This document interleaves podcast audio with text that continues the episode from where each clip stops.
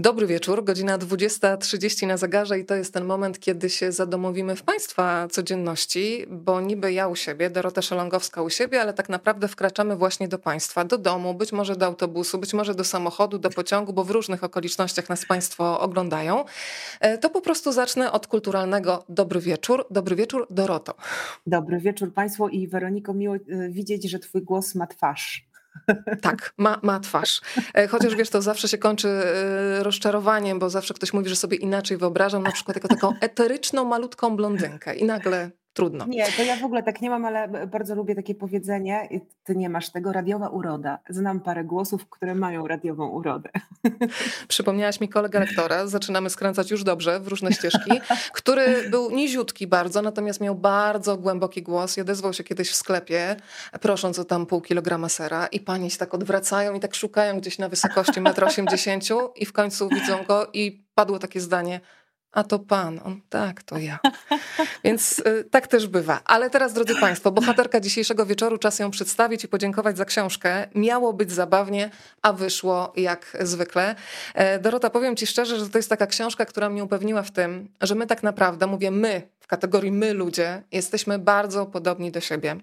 I jak pościągamy te wszystkie maski, wyjdziemy z ról, że ten jest prawnikiem, ten jest dziennikarzem, tamten jest y, jeszcze kimś innym, to się okazuje, że na co dzień się mierzymy generalnie z tym samym, z tęsknotą, ze strachem, e, z tym, że czasami leżymy na podłodze, e, rozpaczając po różnego rodzaju rozstaniach na przykład.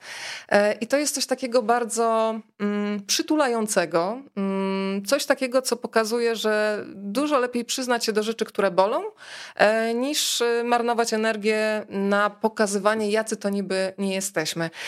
Zacznę od fragmentu twojej książki, od razu, takiego najbliższego mi. Napisał napisałaś tak. Choć część felietonów, które przeczytacie, jest taka właśnie jak ja z telewizji, wspierająca i ratująca świat, to część już nie. Te drugie są prawdziwsze. A jak mnie coś bardzo boli, to piszę opowiadania, też ich tu kilka jest, mam swoje ulubione, do tego dojdziemy, ale zacznijmy od smutku, bo napisałaś coś, co jest mi bardzo bliskie. W ogóle chyba w środku jestem smutna i smutek interesuje mnie dużo bardziej niż cokolwiek innego i jakoś mi specjalnie nie przeszkadza, choć wiem, że gorzej się sprzedaje. E, to zacznijmy od tego smutku. Powiem ci, że ostatnio się spotkałam z Janną Bator i doszłyśmy do wniosku, że to jest niesamowite, że smutek się w nas wlewa, znaczy ja tak przynajmniej powiedziałam, jak w takie naczynie, które jest idealnie wyprofilowane, a jak dostaję coś radosnego, to mówię, że mi wychodzi uszami, czyli trochę jakby mhm. się we mnie nie mieściło, jakbym nie zasłużyła. Więc jak jest z twoim przetwarzaniem smutnych wydarzeń i takich, kiedy dostajesz masę dobra od ludzi, to co ci się łatwiej przetwarza i jak to wygląda w procesie u ciebie? Powiem Ci tak, bo tak, po pierwsze chciałam powiedzieć, że e, bardzo mi jest miło, ja lubię mówić strasznie miło na przykład, albo strasznie kocham i to, to taka jest rzecz. Ja też. I, I, uważam, że to jest super. Więc bardzo mi jest miło, że mówisz o tym, że przy tej książce miałaś taką myśl, że wszyscy jesteśmy tacy sami, bo to jest najpiękniejsze słowo, które można y, usłyszeć, to jest ja też tak mam. E, I chujowa pani domu napisała książkę nawet, która miała tak. chyba taki tytuł, fantastyczną. I chyba wszyscy szukamy trochę w tym świecie, w którym wszystko jest do nas dopasowane. Wiesz, odpalasz piosenkę na Spotify i od razu Spotify wie, jakie ci się inne podobają. Wszystko jest do ciebie dopasowane, do ciebie, reklamy są do ciebie dopasowane. A ja się wychowałam w świecie, gdzie y, trzeba było słuchać radia 24 godziny na dobę, żeby nagrać tę piosenkę od początku do końca, której się chciało potem słuchać. I to było fajne, bo trochę trzeba było tak się wysilić. I, I, lubię to, że mam tak samo jak inni ludzie. Uwielbiam wszystkie platformy typu Netflix, a jednocześnie tęsknię za takimi czasami, kiedy, nie wiem, wspólnie oglądało się Big Brothera, bo każdy w Polsce oglądał pierwszą edycję Big Brothera i potem dyskutowano o tym na przystankach autobusowych, w miejscach pracy i w szkołach. I było mnóstwo takich rzeczy, które mieliśmy wspólnie. I tego trochę teraz już nie ma. Cały świat idzie w ten indywidualizm, właśnie wszystko dopasowane. Więc to jest dla mnie najpiękniejszy komplement i najcudowniejsza rzecz. Jak ktoś mi mówi, przeczytałem Twoją książkę i ja też tak mam. I wtedy sobie myślę, że było warto. A z tym smutkiem jest tak, mm, tylko żeby to dobrze zrozumieć, ja mam takie poczucie, że trudniej jest zrobić dobrą komedię romantyczną, która będzie lekka, cudowna i fantastyczna, niż głęboki film poruszający, który dostanie w cholerę nagród, dlatego że smutek jest dla nas chyba wszystkich jakoś taki bardziej wartościowy. Przez kulturę, przez to, że wychowaliśmy się w większości w religii katolickiej, gdzie e, cierpienie, cierpienie uszlachetnia, szlachetnia gdzie, gdzie jest mnóstwo takich rzeczy, mm, no takich właśnie dosyć mocnych. Ale ja mam takie poczucie, że nawet jeżeli pominiemy te rzeczy nie do końca fajne, czyli to, że nie umiemy przyjmować komplementów, trochę nie umiemy się cieszyć, e, trochę jest też tak, że zabiera nam się przyjemności. To znaczy, wiesz, nawet takie, taka nazwa guilty pleasures to jest taka głupota. Ja też czasami tego używam. Przecież to, że lubimy, nie wiem, przeczytać romansidło, albo obejrzeć głupi serial, albo zrobić inne rzeczy, to my od razu mamy, wiesz, jakiś taki wyrzut Poczucie winy. z tych małych radości. E, I to jest bez sensu zupełnie. Natomiast ja jestem w środku smutna i lubię ten smutek, bo on jest mój. Być może to jest kwestia tego, że nie wiem, że w dzieciństwie dużo byłam smutna i to jest coś oswojonego, ale w tym smutku jest też, kurczę, takie tam jest nostalgia, tam jest tęsknota, tam jest e, jakieś takie godzenie się z, z tym, jakie jest życie. Ten smutek nie jest czymś złym, to nie jest rozpacz, to jest po prostu. Widzę go dookoła i on jest dla mnie spokojny. Nie, nie wiem, czy to ma sens, co ja mówię, ma. ale ale jest coś takiego, że smutek to jest też zatrzymanie się, pozwolenie sobie na smutek jest super. Myślę, że wiesz, my bardzo często e, narzekamy na role społeczne, które nam kobietom przypisuje kultura, a facetom przypisuje to, że oni nie powinni się smucić ani płakać i oni też niosą bardzo dużo. Więc wydaje mi się, że w ogóle smutek jest dobry. E, ostatnio miałam taką sytuację, wyjechałam z moim kumplem gdzieś tam e, bardzo daleko i byłam smutna i byłam zła na coś. I on zaczął mnie rozbawiać. Ja mówię, Wojtek, po prostu co, co ty robisz? Ja naprawdę mogę sobie to w sobie pomieścić. Dla niego naturalne było to, że jeżeli druga osoba jest smutna, jest zła, to trzeba zmienić jej nastrój. A pozwolenie sobie na smutek to jest coś super. Czasami można się też w tym smutku pławić. I to też nie jest takie złe. A czy ten kolega to Wojtek Friedman, ten od przedzabawnego psa o imieniu Kolka, czyli kolega z jednego wydawnictwa? Tak, tak. Nawet razem pisaliśmy te książki. Rzeczywiście Wojtek ma zupełnie inne podejście do, do radzenia sobie z emocjami. To jest y, wspaniały człowiek. Natomiast tutaj zupełnie inaczej postrzegamy ten temat akurat. No ale skoro mówisz o tym, jak w różny sposób można podchodzić do mm, takich relacji międzyludzkich, to ja sobie podkreśliłam taki felieton, który uwielbiam, kiedy napisałeś, że pracujesz e, nad tym i uczysz się współczucia, e, że tego, że nawet sytuacje beznadziejne są łatwiejsze, jeśli ktoś jest przy nas, e, to jak trudna droga, nie zawsze potrzebujemy przewodnika, czasem wystarczy po prostu towarzysz i przyznajesz tak. się do tak. tego wprost, że twoi przyjaciele wiedzą, że jeżeli się potrzebują wygadać, to y, czasami powinni cię pominąć albo od razu od progu powiedzieć, że chcą się tylko wygadać, a nie chcą mhm. tysiąca dobrych rad. Więc jak wychodzi ci ta nauka współodczuwania bez y, bycia ciocią dobrą radą? Słuchaj, jest coraz lepiej. Ja w ogóle bardzo lubię słowo współczucie, chociaż jest ono przez nas totalnie zdewaluowane y, i mylone z litością wiesz, jak robię mój program, gdzie spotykam fantastycznych ludzi, którzy bardzo często potrzebują pomocy, mimo że sami niosą tę pomoc, to zauważyłam jedną rzecz. Oni lubią pomagać, ale nie znoszą, jak ktoś im pomaga. Oni nigdy w życiu nie poproszą o pomoc. I druga rzecz, oni często mówią, ale ja nie chcę żadnego współczucia. I ja często z nimi gadam, mówię, słuchajcie, ale współczucie jest super. Współczucie znaczy, że jest koło was ktoś, kto chce z wami współodczuwać. To nie jest ktoś, kto staje nad wami i mówi: Och, bidusiu, naprawdę jesteś taka biedna po to, żeby się poczuć lepiej. Tylko to jest y, człowiek, który chce z wami być. No i właśnie tego współczucia, a nie rozwiązywania spraw świata się uczę. To jest trudne, ale bliscy potrafią mnie zastopować czasami powiedzieć nie, nie, bo wiesz, ja przygotowuję plan od razu, nie? Ktoś przychodzi z jakimś problemem, mówię, dobra, słuchaj, robimy tak, to teraz ty idziesz tu, ja idę tu, dzwonimy do tego, robimy to, ja już mam trzy osoby, wiesz, które za, za chwilę pomogą i nagle słyszę te, nie, nie, ale ja chciałam tylko ci powiedzieć po prostu. Więc jakby to, to jest trudne y, i, i, tak. Natomiast chyba jestem w tym coraz lepsza.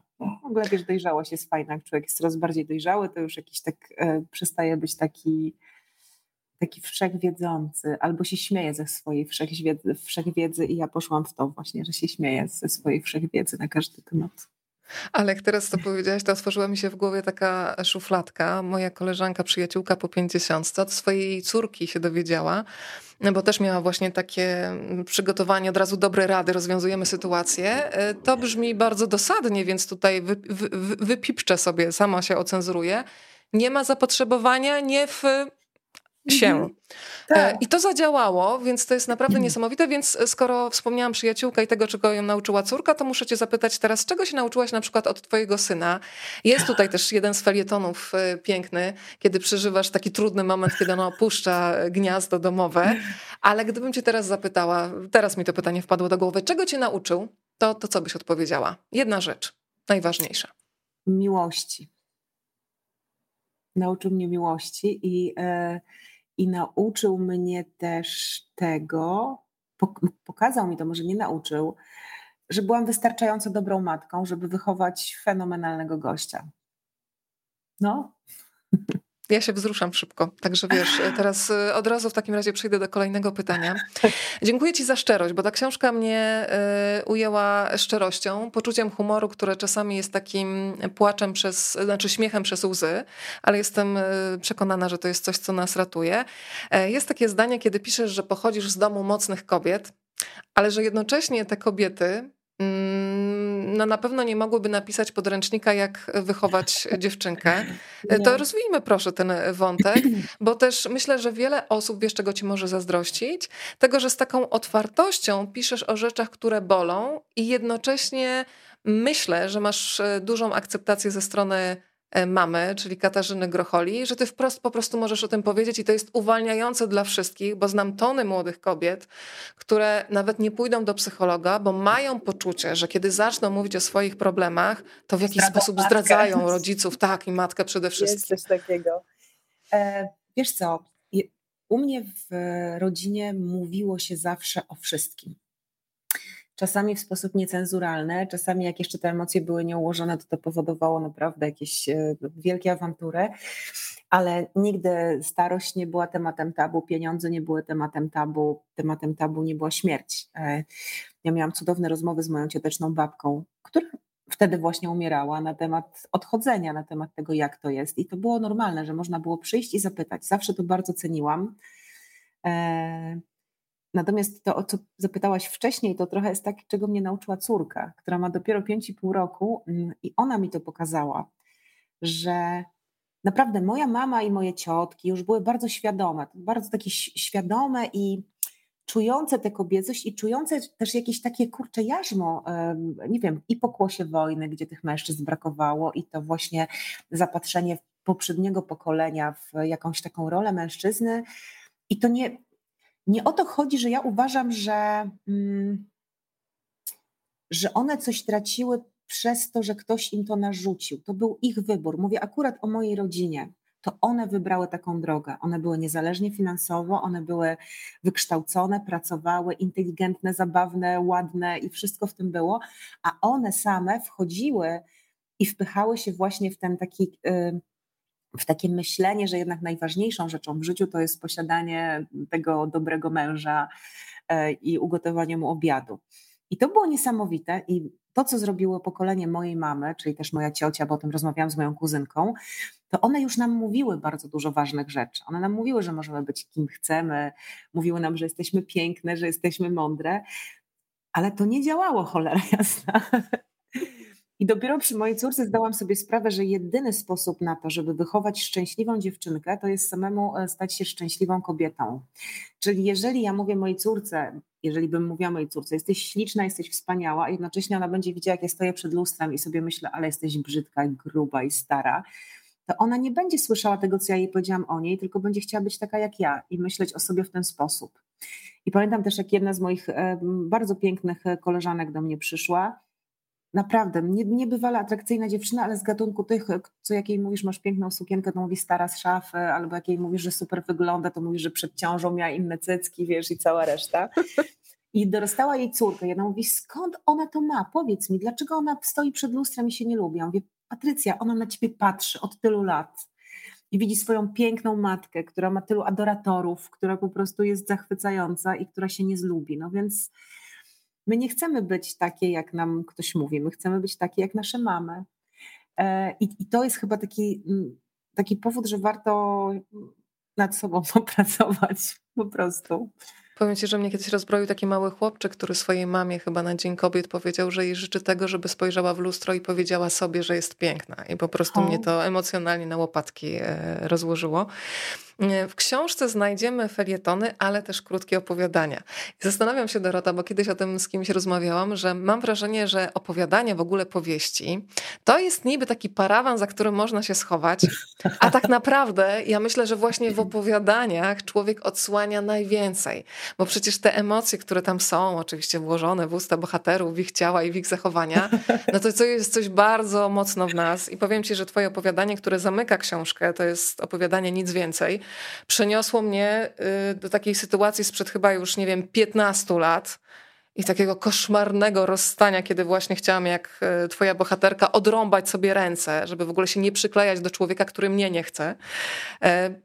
Świetne opowiadanie, więc powiedz, jak to jest z tym chowaniem się? Czy kiedy już czytałaś całość, nie miałaś takiego wrażenia, że tutaj felietony, felietony, niby się odsłania, mówi o swoim życiu, opowiadania niby nie o mnie, ale jednak to przebranie odsłania dużo, może nawet więcej Słuchaj, niż ten felieton. Na pewno, na pewno odsłania i, i powiem Ci więcej, bo felietony też są formą literacką i um, niektóre postaci są prawdziwe całkowicie. Poznałaś Cezarego e, chwilę wcześniej, jak robiliśmy tak.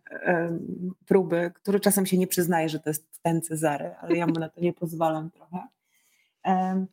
ale to nie jest tak, że wszystkie te historie z felietonów zdarzyły się naprawdę. To nie jest tak, że wszystkie te postaci powiedziały dokładnie to zdanie. A niektóre to były historie zupełnie skąd inąd, polepione jakoś tam. Natomiast rzeczywiście opowiadania to jest właśnie ten smutek. Opowiadania to jest coś, co czasem u mnie zaczyna się właśnie tak, jak mówisz, jest jakąś moją prawdziwą historią, E, i można się, ja powiem brzydko, wyżygać, tak po prostu strzewi, wypuścić to wszystko. Oczywiście w sposób literacki, ładny, fajny, ale, ale jednak oczyścić jakoś. Ale nie traktuję tego zupełnie jako terapię. Po prostu od zawsze wszystko zapisuję. Wiesz, mam taką. Ale masz pamiętniki na przykład z czasów e, e, mam nastu no, lat? Mam, mam. Mam wow. pamiętniki z czasów nastu lat, mam. Mam też, kiedyś się pisało do szuflady, ja piszę w notatkach albo gdzieś tam mam poukrywane, wiesz, w komputerze rzeczy. U mnie to słowo i to pisanie było od zawsze, bo, bo babcia, bo mama, bo wiesz, bo ciotka, bo, bo wszyscy tak naprawdę pisali, więc ja nie wiedziałam, że można nie pisać, więc to trzeba było robić. E, natomiast gdzieś też czasami jest z opowiadaniem tak, że, że pojawia się jakieś zdanie w głowie. Po prostu zdanie, pojawia się zdanie, które jest fajne i piszesz to zdanie i nagle to zdanie się obudowuje. E, i tak, niektóre te opowiadania też takie są, ale rzeczywiście tak jest, że opowiadanie jest taką bezpieczniejszą formą, bo wiesz, pisanie pamiętnika, ja w ogóle nie mam takiego poczucia, że ja się jakoś specjalnie odsłoniłam w tej książce, bo ja tam jestem tym, kim jestem. Ja nie, nie opisuję swoich intymnych zdarzeń, swoich relacji, nie wiem, obecnych, rozumiesz, ani tego typu rzeczy, bo mi to jest do szczęścia niepotrzebne. Tam opisuję coś, co jest moje, coś, co jest moją emocją, moim życiem i coś, co uznaję, że jeżeli wydam na świat, to może dla kogoś być wartościowe i coś mu zmienić w życiu. Bo, bo jest coś takiego, wiesz, i, i, to jest, i to jest w ogóle fajne i to jest ważne, kiedy nawet jedna osoba po jakimś tekście do ciebie pisze i mówi, że strasznie dziękuję, bo to coś zmieniło, bo to sprawiło, że, no, że coś tam się poukładało, to jest coś pięknego. Albo jak mówisz, ja też tak mam, albo że inni też tak mają. Ale odpowiadając na Twoje pytanie, e, odpowiem tak. tak. No i odsłaniamy się. Ja, ja, pamiętam, że kiedyś e, Szymon e, Majewski, pamiętam jeszcze z czasów radiowych dawnych, powiedziałam, że czas na gości, bo 8.15 wtedy była, a on powiedział na gości i sobie pomyślałam, że coś jest w ogóle w rozmowie, że to tak. jest czas na gości, w sensie odsłaniania i oczywiście tak. zrzucania tych kolejnych warstw. To powiedzmy trochę o tym podziale felietonów, bo tak naprawdę kiedy się czyta, to, to też jest e, zabawne, kiedy ty się tam pojawiasz nagle, tak ad hoc, kiedy się nie spodziewa człowiek, tu jest struktura felietonu i nagle ona się pojawia i dzielisz sobie te felietony. E, bardzo lubię takie hasło o rodzaju felietonu, który jest gotowany na kościach trochę Paulo Coelho, taki rosołek albo krupniczek na nim. To powiedzmy, jaki jest jeszcze podział i tak, co tak naprawdę się za tym rosołkiem z Paulo Coelho kryje, bo nie wiem, czy wiesz, ale po portugalsku Coelho to jest królik, więc A, w tej zupce mógłby, mógłby pływać. No no niestety.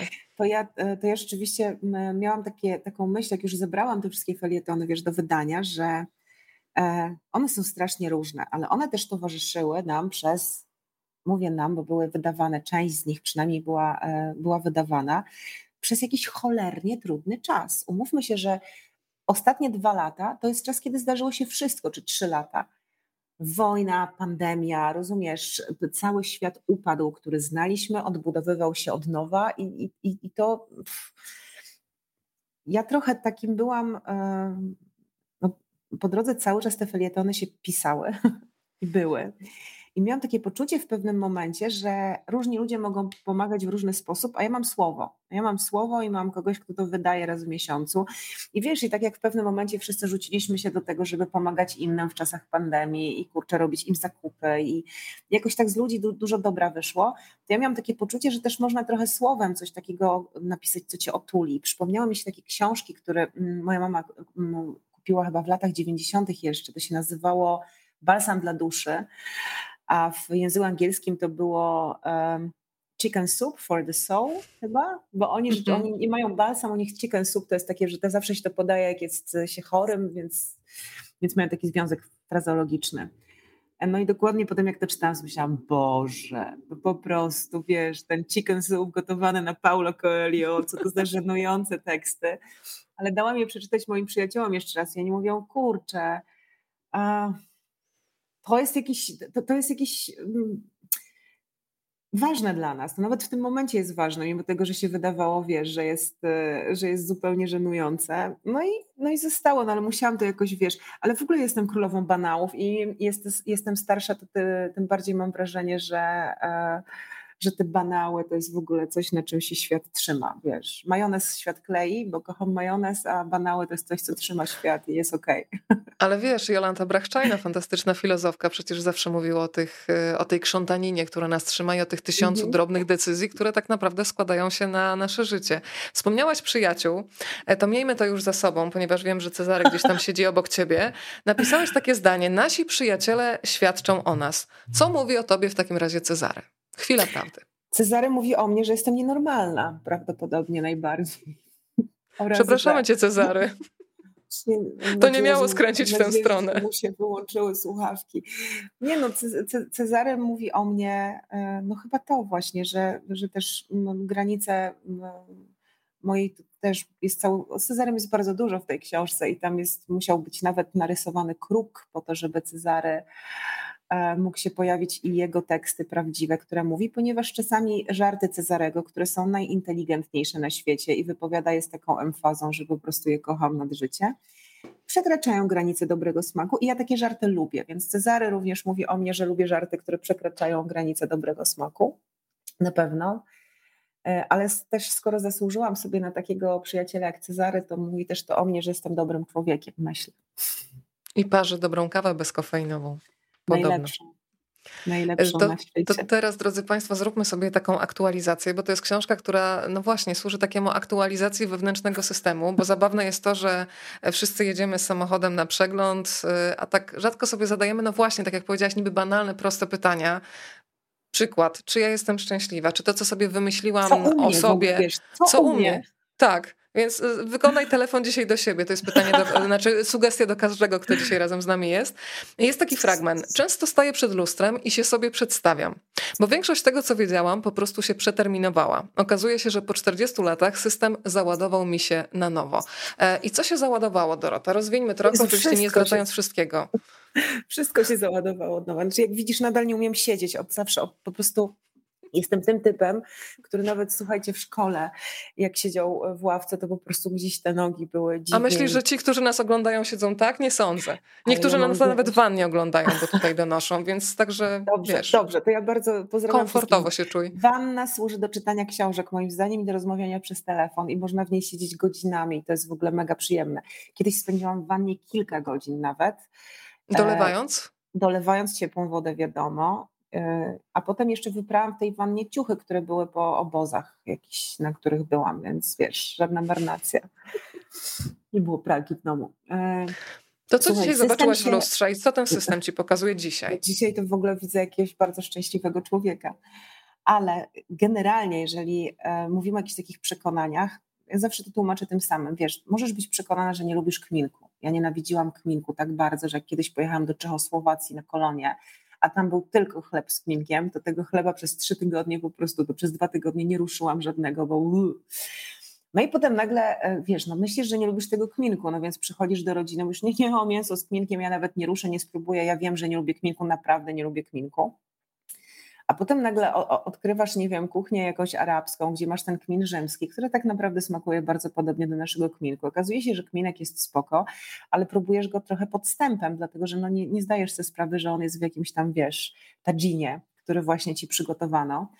I okazuje się, że jesteś wielką fanką kminku. I dokładnie może być tak ze wszystkim. Na przykład y, przez 9 lat nie byłam w kinie, bo myślałam, że bardzo nie lubię chodzić do kina. I jakieś trzy miesiące temu poszłam do kina. Jakie to jest przyjemne, naprawdę. To co to nam możesz to... polecić? Słuchaj, może ktoś e, właśnie wyjdzie teraz ze swojej strefy. Osiem gór mogę polecić, przepiękny film, e, absolutnie.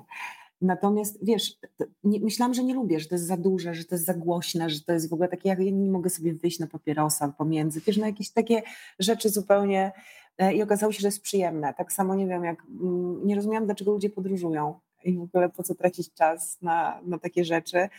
No jak ruszyłam dwa lata temu, no to, o, generalnie brakuje mi w paszporcie już na pieczątki trochę miejsca, bo okazało się, że to jest tak cudowna przyjemność, fantastyczna. Takich rzeczy jest mnóstwo. Okazało się, że bardziej siebie lubię niż myślałam. Wiesz, to, to, to, to, mogą być małe rzeczy. Po prostu chodzi o to, żeby nie żyć w przekonaniach. Bardzo często też żyjemy w przekonaniach innych na, na, na swój temat. Byłam kiedyś w takiej relacji, gdzie partner dużo lepiej wiedział, co ja lubię i, i co ja mogę. I był strasznie zdziwiony, nawet jak ja mówiłam, ale nie, wiesz, ja tego nie lubię. No co ty gadasz? Przecież wiem, że ty to lubisz, bo wiem, że tego nie lubisz. Ale to jest bardzo częste i bardzo często gdzieś tam patrzymy na siebie też przez oczy innych ludzi, przez jakiś, taki, wiesz, pryzmat warto sobie po prostu poświęcić czasami chwilę yy, i się poznać, no i też zobaczyć na przykład, czy twój partner nadal jest tą postacią, którą był, bo być może też robisz mu pierogi z mięsem, których on nienawidzi, rozumiesz, co niedziela. E, ale powiedział ci kiedyś, że lubi, a tak naprawdę była to wersja promo i nie chciał ci zrobić przykrości, a ty po prostu się urabiasz po pachę, nie? co niedzielę z tymi pierogami. Więc fajnie jest na, na siebie spojrzeć czasami z ciekawością i na, i na ludzi, których się kocha. Wiesz, co jest świetne też, że kiedy się śledzi felietony, to też one rejestrują konkretny moment e, w czasie, bo wspomniałaś o tych podróżach, ale wśród felietonów, które Państwo znajdą w książce, miało być zabawnie, a wyszło jak zwykle. Jest taki fragment, kiedy piszesz, boję się latania bardziej niż starości, pająków i firanek skróconych do wysokości kaloryfera. Tak. E, więc jak przełamać ten strach? No. Kocham, kocham latać. Myślałam, że, że powiesz, kocham firanki skrócone do wysokości kaloryfera i myślałam, nie, to jest sensacja. Nie, no ale kiedy zaczęłaś, kiedy pokochałaś to latanie? Kiedy przestałam się bać, a przestałam się bać, kiedy zaczęłam latać. No nie, nie umiem ci niczego innego tutaj odpowiedzieć. Ale też oczywiście no mój lęk przed lataniem był też spowodowany nerwicą lękową i tym, że wiem, co oznacza atak paniki. I atak paniki nie wynikał, i mój lęk przed atakiem paniki nie wynikał z lęku przed lataniem, tylko z tego, że ja mam być przez ileś godzin zamknięta w małej puszce bez możliwości decyzji, że przepraszam bardzo, czy mogą Państwo się na chwileczkę zatrzymać, bo ja bym wysiadła. Ja wysiadam, tak. Więc to trochę było chyba to. I jak się przekonałam, że nie ma tego ataku paniki, i jak się przekonałam, gdzie można się dostać dzięki temu, że się wsiądzie w tę małą puszkę, no to jakoś wiesz, yy, zupełnie ten świat się otworzył przede mną. Nie umiem odpowiedzieć na to pytanie jak. No myślę, że lata terapii, kurczę, dobrze dobrane leki i cała reszta to jest coś, co działa cuda i E, jestem najlepszym przykładem mm, z tego, że nawet ludzie, którzy być może teraz sobie siedzą w domach i nie wychodzili od miesięcy, bo się boją, bo mają atak paniki za atakiem paniki i nic nie działa, to 20 lat później mogą wsiąść na tego konia i, i pogalopować albo pocwałować nawet. Wspaniałe jest to, co mówisz, bo przypomniałam sobie też o koleżance, która też się zmaga z atakami paniki, ale też yy, stara się dawać sama sobie szansę, więc decyduje się nawet na samotne podróże. I powiedziała mi, że niezwykle są też zwierzaki, które też w twojej opowieści się pojawiają, więc zaraz do nich płynnie przejdę. I powiedziała mi, że w momencie, kiedy już czuła, że się zaczyna, usiadł jej na klatce piersiowej kot i zaczął ją ugniatać. I tak. to ugniatanie wręcz fizycznie ją tak. uspokoiło, więc tak. ten radar był niezwykły. To niech pojawią się twoje zwierzaki. I tam jest między innymi taki pies w opowieści, który spędza podobno połowę życia u weterynarza. Aha. I jego naprawy są bardzo kosztowne, więc chciałam cię zapytać, Kiedy ty ostatnio czułaś, że tak mentalnie machasz ogonem? Chodzi mi właśnie o taki stopień psiej beztroski, kiedy nie jest u weterynarza i czuje się świetnie i kiedy masz wrażenie, że ten ogon po prostu kontroluje całe zwierzę, kiedy też puszczają wszystkie konwenanse, gorsety, kiedy śmiejesz się cała sobą. Słuchaj, kiedy miałaś tak ostatnio? Dzisiaj rano chyba. Przy jakiej okazji? Rano przy porannej kawie miałam taką opcję. Wiesz, ja lubię takie powiedzenie, to, mm, to jest amerykańskie, walk the dog, e, czyli merdając psem. I to właśnie tak, tak e, mną ostatnio merda ogon mój. To pogadajmy też trochę o relacjach. Y, wspominałaś chyba w jednym z wywiadów, że Agnieszka Szydłowska, którą notabene pozdrawiamy, mm, była zdziwiona, że ty nie jesteś tak otoczona tymi przyjaciółkami, które się pojawiają w tekście. Tak. Mówiłaś wcześniej, że felieton to też jest przecież twór literacki, więc można sobie pokombinować. Ale czy ta opowieść o takich przyjaciółkach, z którymi się zaczyna rozmowę na przykład w lipcu, potem się ją przerywa i wraca do Właśnie tej samej rozmowy w lutym istnieją, czy nie? Mary w tej chwili siedzi, bo przyjechała właśnie z Dubaju i w tej chwili siedzi e, blok dalej z moją córką. I za chwilę będziemy toczyć tę rozmowę, którą przerwałyśmy dokładnie. Jak tylko skończę z tobą wywiad, biegnę do domu i, e, i, i właśnie jest. Tak, bo to nie jest tak, wiesz co, te wszystkie mm, postaci czy, czy mm, opowieści są prawdziwe, natomiast czasami łatwiej jest usadzić te kobiety w kręgu e, podczas felietonu bo one wtedy są razem i wtedy można się jakoś tym podzielić. Natomiast y, ja mam grono moich przyjaciół, to są jest kilku facetów, jest, jest y, w sensie w parach z, z moimi przyjaciółkami, raczej to jest grono mieszane. E, Agnieszka była rzeczywiście jakoś tak mocno rozczarowana, że nie ma takich typowych babek, które są, ale ja mam, mam przyjaciółki, ale raczej nie spotykamy się na sabaty, tylko raczej to są zwykle mieszane jakieś e, sytuacje, albo spotykamy się sam na sam. I wydaje mi się też, że każda relacja jest od czegoś innego. To trochę tak jak ja nie jestem od tego, żeby mi się wygadać, bo ja zacznę od razu rozwiązywać Twoje problemy, to wydaje mi się, że tak samo mamy, wiesz, wśród innych ludzi, do, do innych osób dzwonimy w innym momencie życia po, po, po tę rękę. Tak jak Ci powiedziałam na początku, takie uczucie, które towarzyszy podczas lektury, to jest to, że z jednej strony zaglądamy trochę do Twojej rzeczywistości, na tyle, na ile nas, nas wpuszczasz, z drugiej strony widzimy, i to pisały też już osoby przed naszym spotkaniem, że nie zawsze potrafią ująć w słowa to, o czym Ty piszesz, ale czują e, dokładnie tak samo. Ale też teraz zatrzymam się przy takim wątku, że Ty, jako osoba, nazwijmy publiczna, rozpoznawalna publicznie, czasami chyba odbiera Ci się prawo do przeżywania emocji, e, czyli e, wychodzi się z założenia, że, że ty pewnych rzeczy nie czytasz, e, nie reagujesz. E, jak często mierzysz się z tym, że jesteś trochę traktowana jak taki awatar? Czyli, że nawet stojąc obok siebie można powiedzieć coś bardzo raniącego.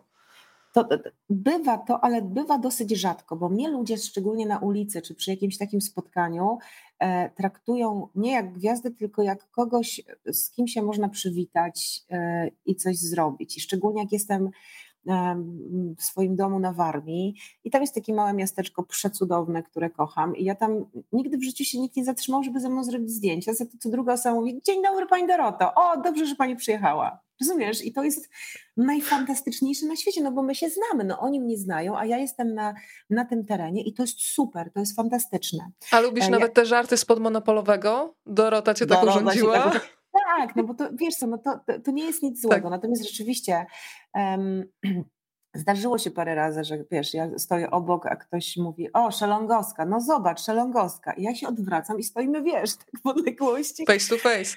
I, ale on myśli, że nie wiem, weszła mu jakaś sytuacja właśnie z telewizora.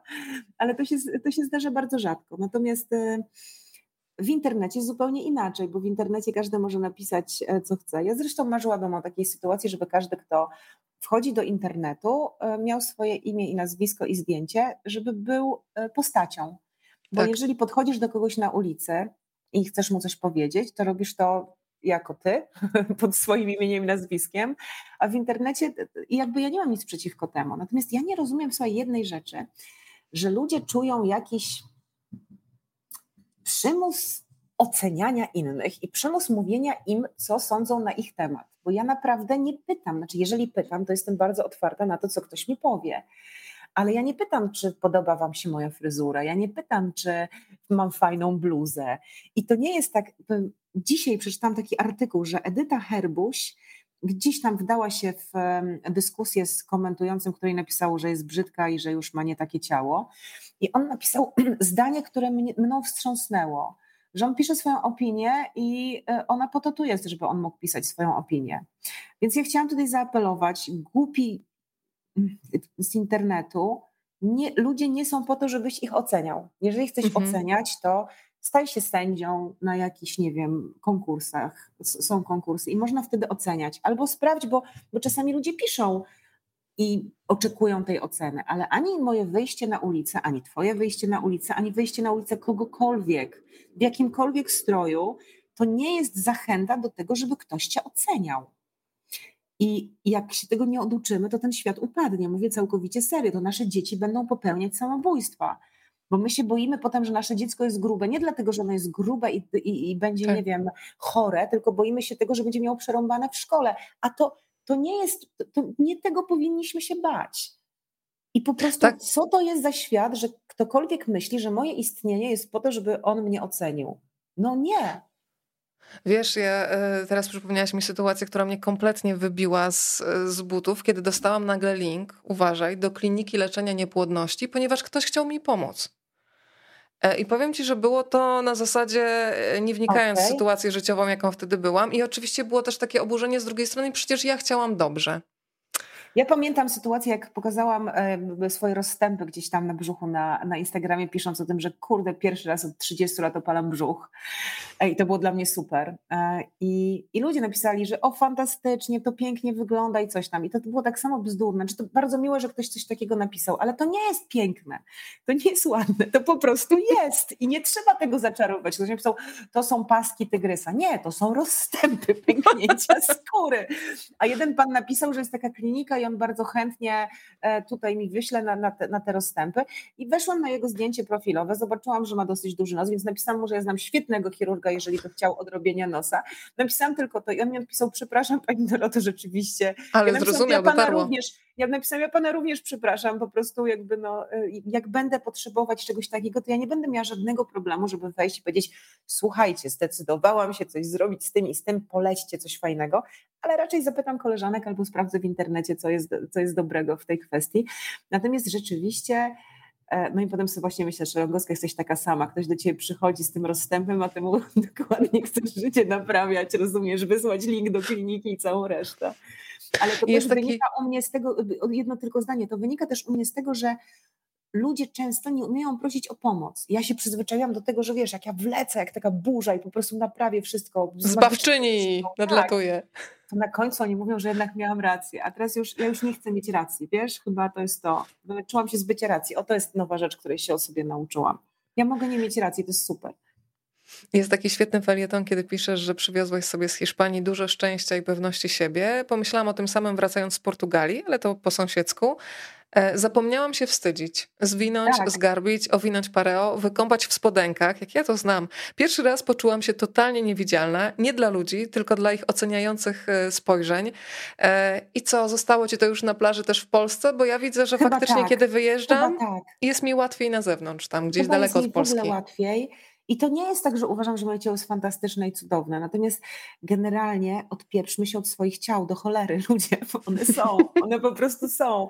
Ważne, żeby były zdrowe, ważne, żeby nas niosły w świat. I, yy, i oczywiście, że super sobie nad tym ciałem popracować, jeżeli ktoś chce, ale Wiesz, moja przyjaciółka, e, byłyśmy na jakiejś takiej plaży, ja tam w ogóle siedziałam, wiesz, nie, pana bez stanika na końcu świata i ona przychodzi mi tak, ja ci tak strasznie zazdroszczę, że ty się nie wstydzisz. Ja mówię, ale stara, ty masz trzy razy lepsze ode mnie ciało, no to, że ty chcesz w ogóle wchodzić do wody, rozumiesz, w kombinezonie, ty mi nie zazdrościsz czegoś, czego nie możesz mieć, bo to nie jest tak, że nie mówisz o zazdroszczę ci, że masz długie nogi, a ja mam krótkie, tylko ty zazdrościsz mi po prostu jakiegoś poczucia.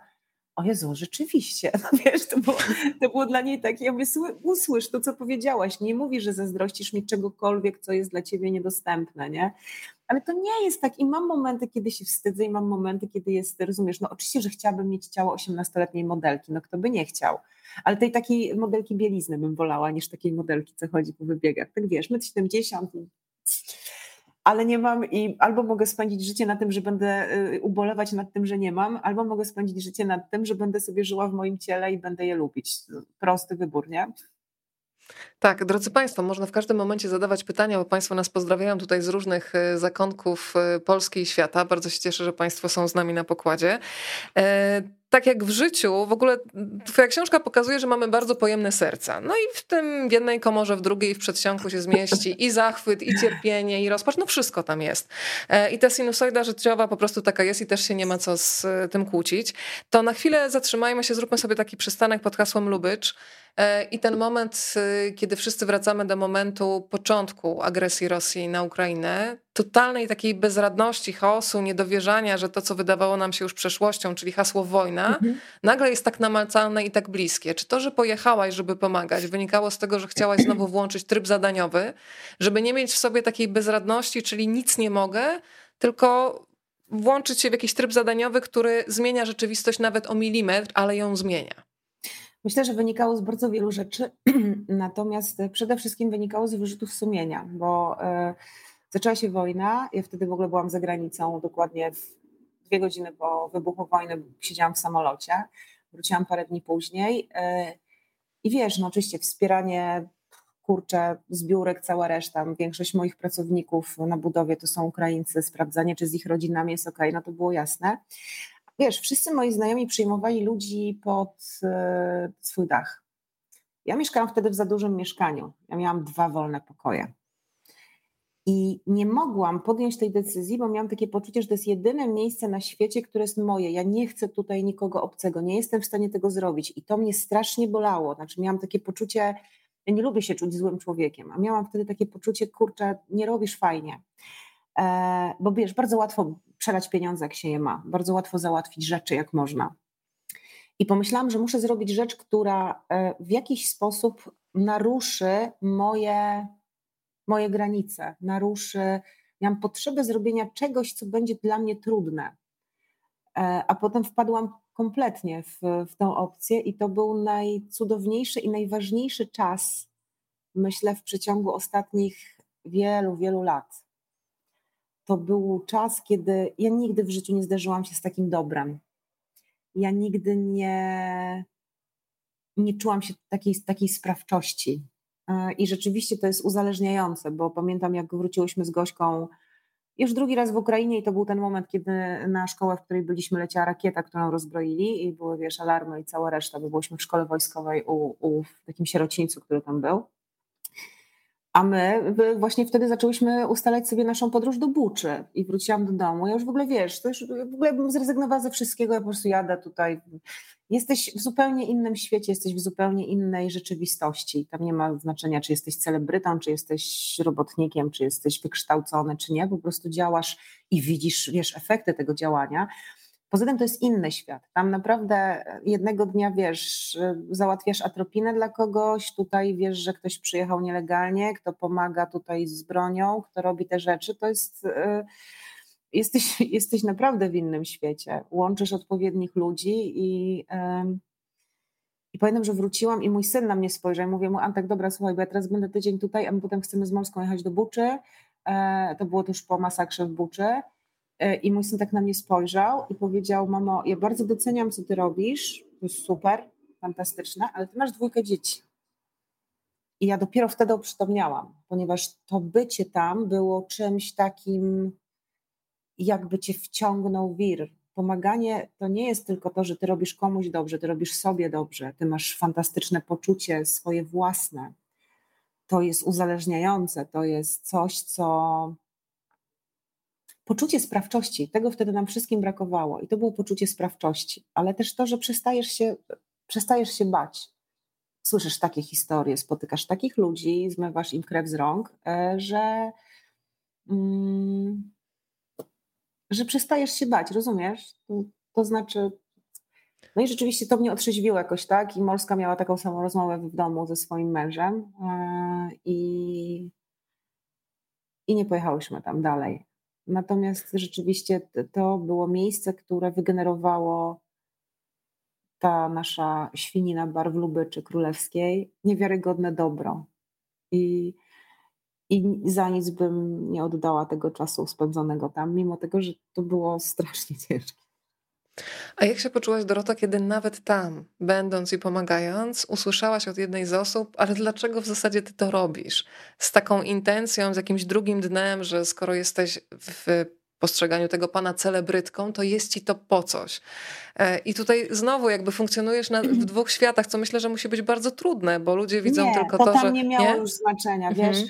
Potem się pojawiały komentarze, bo ty tam może Longowska pojechała się tutaj na granicy, cokolwiek robić, ale już miałam to tak strasznie centralnie w dupie, to po prostu przepraszam za to słowo, ale nie, nie umiem tego inaczej nazwać, ponieważ... E, no to było coś super. No, zawsze będą coś gadać. Wiesz, moja babcia zawsze mówiła, że jak nie masz komuś do powiedzenia czegoś miłego, to nie mów. I myślę, że jest jedno z mądrzejszych słów, zdanie, które można sobie czasem powiedzieć. Nie ma znaczenia, co, co, co ludzie mówią w momencie, kiedy ty masz poczucie tego, że robisz dobro. No. Mhm. A jak, jak często, Dorota, też się angażujesz w politykę? Bardzo Ci dziękuję też za te felietony, które się odnoszą do tego, no, w jaki sposób e, rząd się zachowywał i zachowuje wobec uchodźców, bo w pewnym momencie mieliśmy jakby jeszcze taki podział, ci uchodźcy, których przyjmujemy z otwartymi tak. ramionami i tych, których y, przerzucamy jak piłeczkę, co, Coś co pokazuje uprzedmiotowienie. Jak pomagam na Ukrainie, to do mnie pisali ludzie, a dlaczego pani nie pomaga gdzieś tam? Więc to też jest takie, To też jest niesamowite, no? tak, tak. Co nie zrobisz, to będzie źle. No i piszesz... Y, bardzo mocny sposób i jasny, że w tym kraju, w którym cały czas się powtarza, że dzieci trzeba chronić od poczęcia, no jednak zupełnie zmienia się myślenie, kiedy okazuje się, że są, są dzieci uchodźców, więc wtedy można je wywieźć do lasu. Jak często, Dorota, decydujesz się właśnie na to, żeby głośno zabierać głos? Bo y, to nie jest tak, że my jesteśmy gdzieś zawieszeni. Są ludzie, którzy mówią, ja się nie interesuję polityką, no ale polityka zainteresuje się tobą, prawda? Tak. To jest żenujące. Najbardziej chyba mnie wkurza i zaraz od razu mi się wyraz twarzy zmienia, tak. kiedy ktoś mówi, bo ty jesteś celebrytką, dlaczego ty się wypowiadasz na tematy polityczne? Ja się nie wypowiadam na tematy polityczne jako polityk, politolog. Obywatelka. się. Ja jestem zwykłym obywatelem, którego dotyczą te tematy. Ja nie mówię rzeczy, które wykraczają poza wiedzę, którą mamy my wszyscy. Żaden tekst, który jest na tematy polityczne, nie jest tekstem szykanowania, jest tekstem, w którym są sprawdzone informacje. Jednak od 25 lat jestem również dziennikarzem, więc e, nie pozwoliłabym sobie na to, żeby e, zrobić cokolwiek. Jeżeli posługuję się liczbami, a czasami się posługuję liczbami, to sprawdzam je wielokrotnie. I jeżeli ktoś mówi, że ja się nie interesuję polityką, albo opuszczam ten profil, bo tu się pojawia polityka. Ludzie, polityka to jest nasze życie. To nie jest coś skomplikowanego. To nie jest to, że jeżeli jesteś sprzedawcą w sklepie, jeżeli jesteś projektantem wnętrz, jeżeli jesteś aktorem, to, to ty nie masz prawa się na ten temat wypowiadać do jasnej cholery. Każdy z nas jest odpowiedzialny za to, w jakim żyjemy kraju. Więcej, jesteśmy również odpowiedzialni za to, że daliśmy się wmanipulować w walkę pomiędzy dwoma obozami, ponieważ tak naprawdę przestaliśmy się słyszeć, przestaliśmy myśleć o swoich intencjach. Słyszymy, że ktoś głosował na inną partię niż my, my go skreślamy. My, czyli szeroko rozumiane środowiska PO, SLD czy jakiejś takiej lewicy, uważamy, że prawica jest głupia. Oni uważają, że my chcemy rozkraść świat. To jest bez sensu. Ja nie uważam, że ktoś, i bardzo często mam dyskusję na ten temat z moimi znajomymi, którzy mają podobne poglądy jak ja. Ja nie uważam, że ktoś, kto głosował na PiS, jest głupszy ode mnie. Nie. On po prostu inaczej to wszystko widzi. Trzeba kurczę rozmawiać i myśleć sobie o tym, że my wszyscy chcemy, żeby ten kraj dobrze wyglądać, tylko każdy ma do tego inną drogę. Jeżeli nie zaczniemy się słyszeć, nie słuchać, słyszeć, to naprawdę to będzie dramat. To staniemy się ludźmi, którzy się nienawidzą, nienawidzą sąsiada, bo ten sąsiad ma więcej, nienawidzą, e, rozumiesz, zobacz jak kiedyś myśmy żyli. Do sąsiadki naprzeciwko szłaś po szklankę mleka, po szklankę cukru. To było normalne, myśmy się znali, my się w tej chwili nie znamy. Ja moich sąsiadów z poprzedniego domu znałam tak, bo wezwali raz policję, jak mój syn zrobił imprezę, mimo tego, że na dole wywiesił swój numer telefonu, szanowni państwo, robię imprezę, jeżeli będzie za głośno, proszę o telefon. W takim świecie żyjemy i mi się to nie podoba. Mhm. Nie, nie, podoba mi się to, po prostu rozumiesz, mówię temu nie tak. i myślę, że to jest dokładnie początek jest w polityce. To, że ktoś jest katolikiem, nie jest dla mnie gorszy niż ktoś, kto wyznaje islam, dopóki jedna albo druga osoba nie chce mi zrobić krzywdy. Nie, jakby to, czy ktoś jest gejem, czy ktoś się czuje kobietą, czy ktoś się czuje mężczyzną, dopóki ktoś mnie nie krzywdzi, jest wszystko w porządku. Odpieprzmy się od innych, jeszcze raz to mówię. Dopóki cię ktoś nie krzywdzi, dopóki ktoś nie przyjdzie, nie powie, ty musisz w tej chwili zmienić płeć. No ale ja, ja nie chcę, bo ja się czuję kobietą. Natomiast co to oznacza, że my się chcemy, rozumiesz, angażować w życie innych ludzi i ich oceniać? Co to ma znaczyć? Nie wolno tak robić. Nie, dopóki nikt tobie nie robi krzywdy, pozwól wszystkim żyć tak, jak chcą. Granica wolności jest granicą mojej krzywdy. I tak, na moją krzywdę się nie zgadzam. Tak, z jednej strony mówisz o tym, że faktycznie trzeba się odpieprzyć od innych, ale też przypomniał mi się profesor Wiktor Osiatyński, że należy po prostu rano wstać, zrobić przedziałek i od tutaj było jeszcze mocniej od siebie. Tak. Y, te dwie rzeczy, od siebie tak. i od innych. I myślę, tak. że w ogóle jak się od siebie, to to działa też od razu, że... A wiesz co, ja mam wrażenie, ja tak. miałam w drugą stronę, czyli właśnie, mhm. to, to teraz mówię o tej fizyczności. Że najpierw to, Wróciłam okay. z tej Hiszpanii e, mhm. i, i pracuję nad tym, żeby nie oceniać innych, to już nie zakładam, że inni mnie oceniają. Rozumiesz o co tak, chodzi? Tak. Bo my przez swój pryzmat patrzymy na wszystko.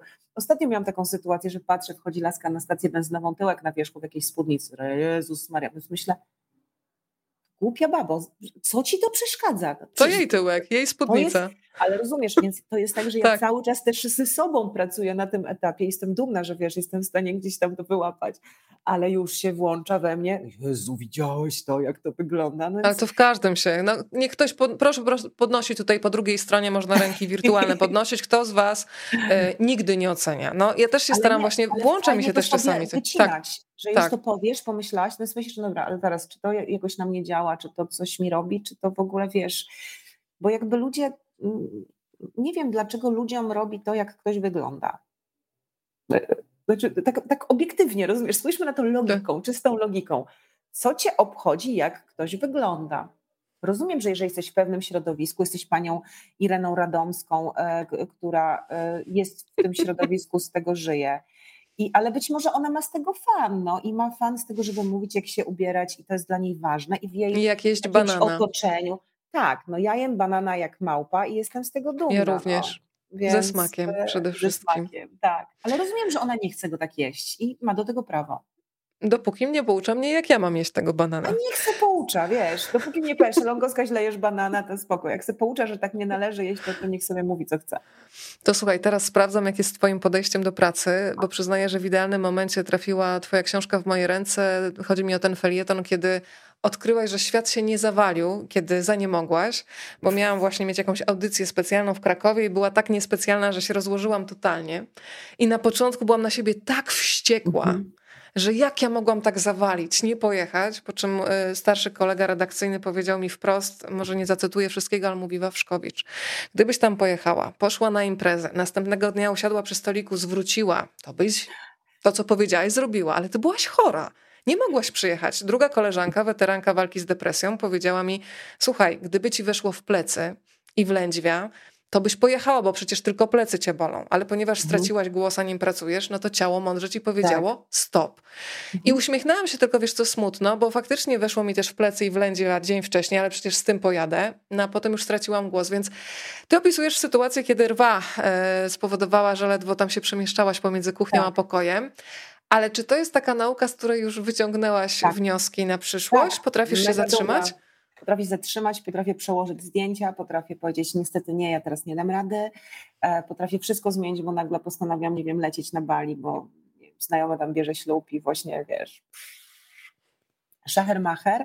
Świat beze mnie się kręci i bardzo dobrze. Kiedyś się bałam tego, że się kręci beze mnie, e, że się o tym przekonam. Myślę, że każdy z nas ma taki lęk gdzieś tam w środku. Ale powiem Ci więcej, ja mam taką naj, najważniejszą chyba myśl zawsze mam na każdym pogrzebie.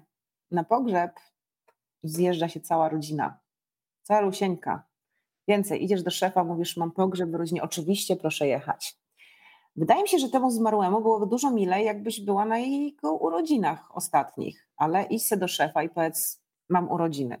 No, chyba zwariujemy, nie? No, nie.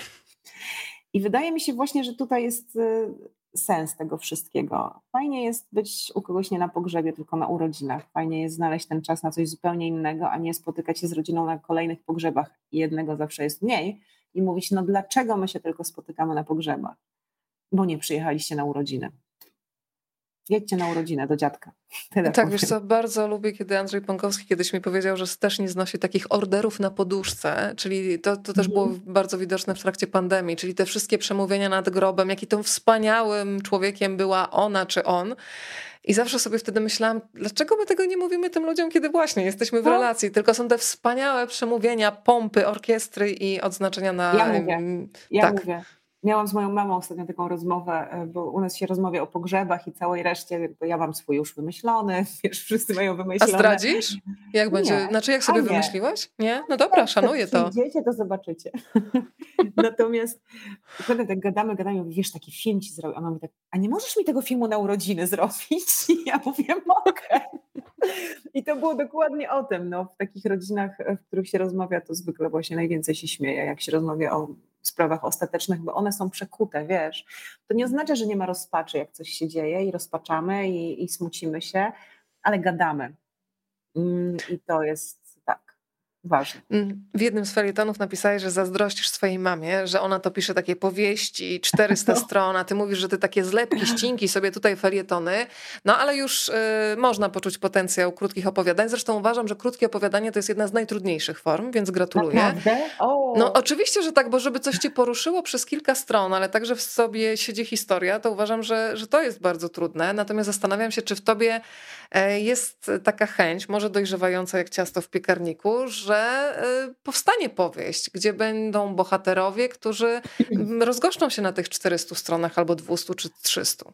Oni się muszą urodzić tak jak to zdania do, e, zdania do opowiadań, wiesz? Bo to jest tak, że coś, kurczę, ja mam wrażenie, że czasami to się samo pisze, wiesz, siadasz po prostu przy komputerze i zaczynasz pisać, ale tak, mam nadzieję, że na pewno nie przestanę pisać, e, bo Jezu, piszę dużo dłużej niż pracuję w telewizji. 25 lat mi mija telewizji w tym roku, a pierwsze y, rzeczy w jakichś tam gazetach lokalnych, wiesz, publikowałam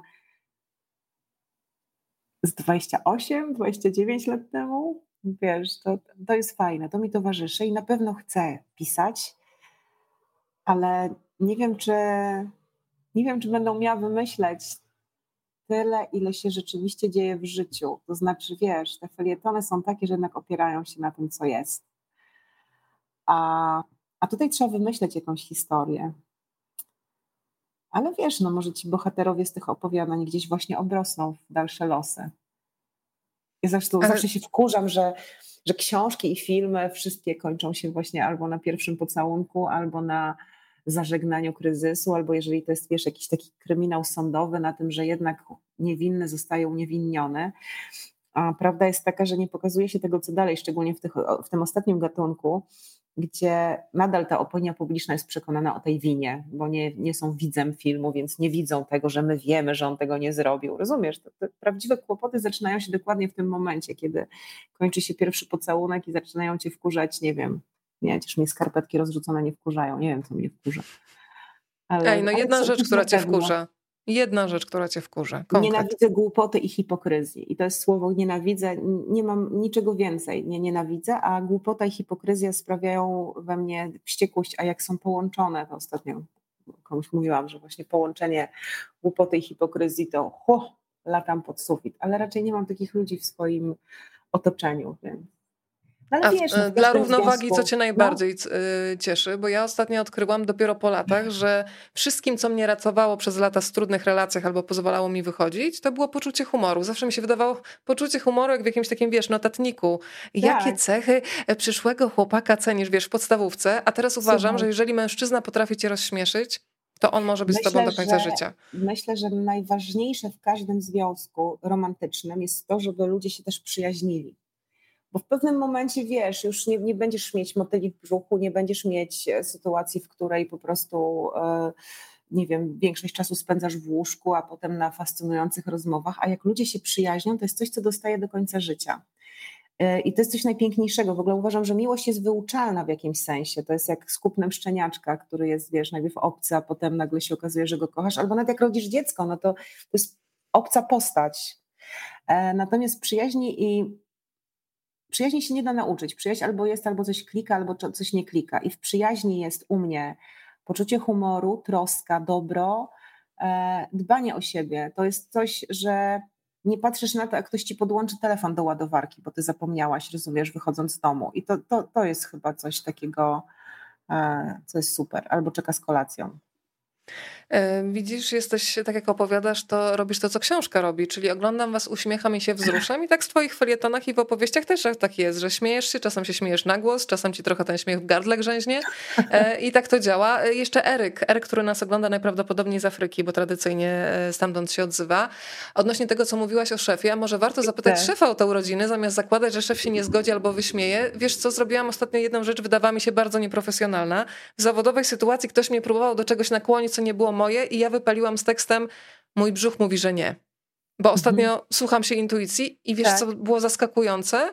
Że oni powiedzieli, a, okej. Okay. I ja wyszłam i nie czułam się jak idiotka, że nagle tutaj tak. mówię tak trochę nieracjonalnie, tylko... Mówi.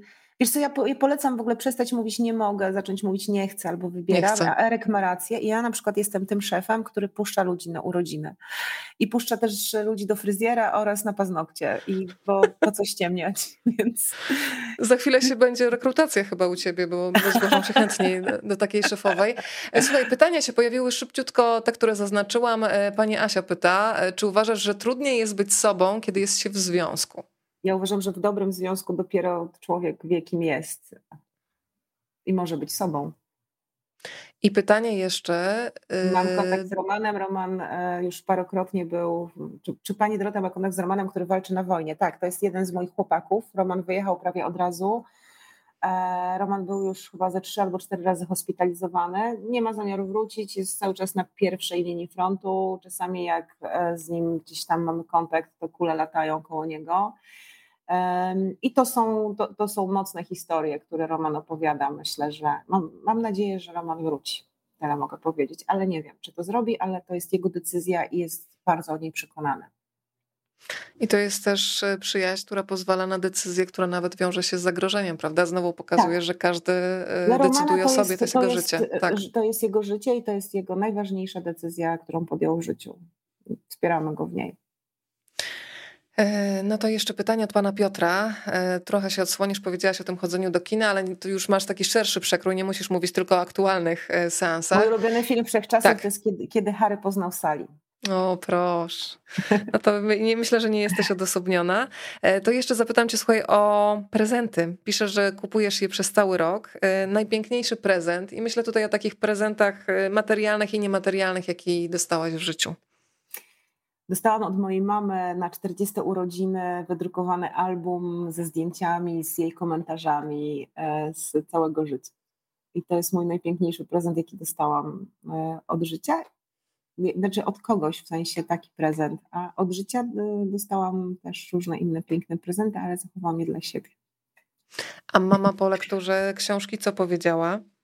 Mama w ogóle czyta moje felietony i to było też śmieszne, bo myśmy, e, ona kończyła swoją książkę, ja kończyłam moją, obie miałyśmy w szpaltach i robiłyśmy redakcję. Potem się dowiedziałam, że e, moje wydawnictwo mówi, Jezus, jesteś ostatnią osobą, która pracuje tak ręcznie, a ja jako, że mama korektorka, babcia redaktorka, to wiesz, no dla mnie to jest normalne, że siedzę na, przyklejam karteczki, coś tam dorysowuję.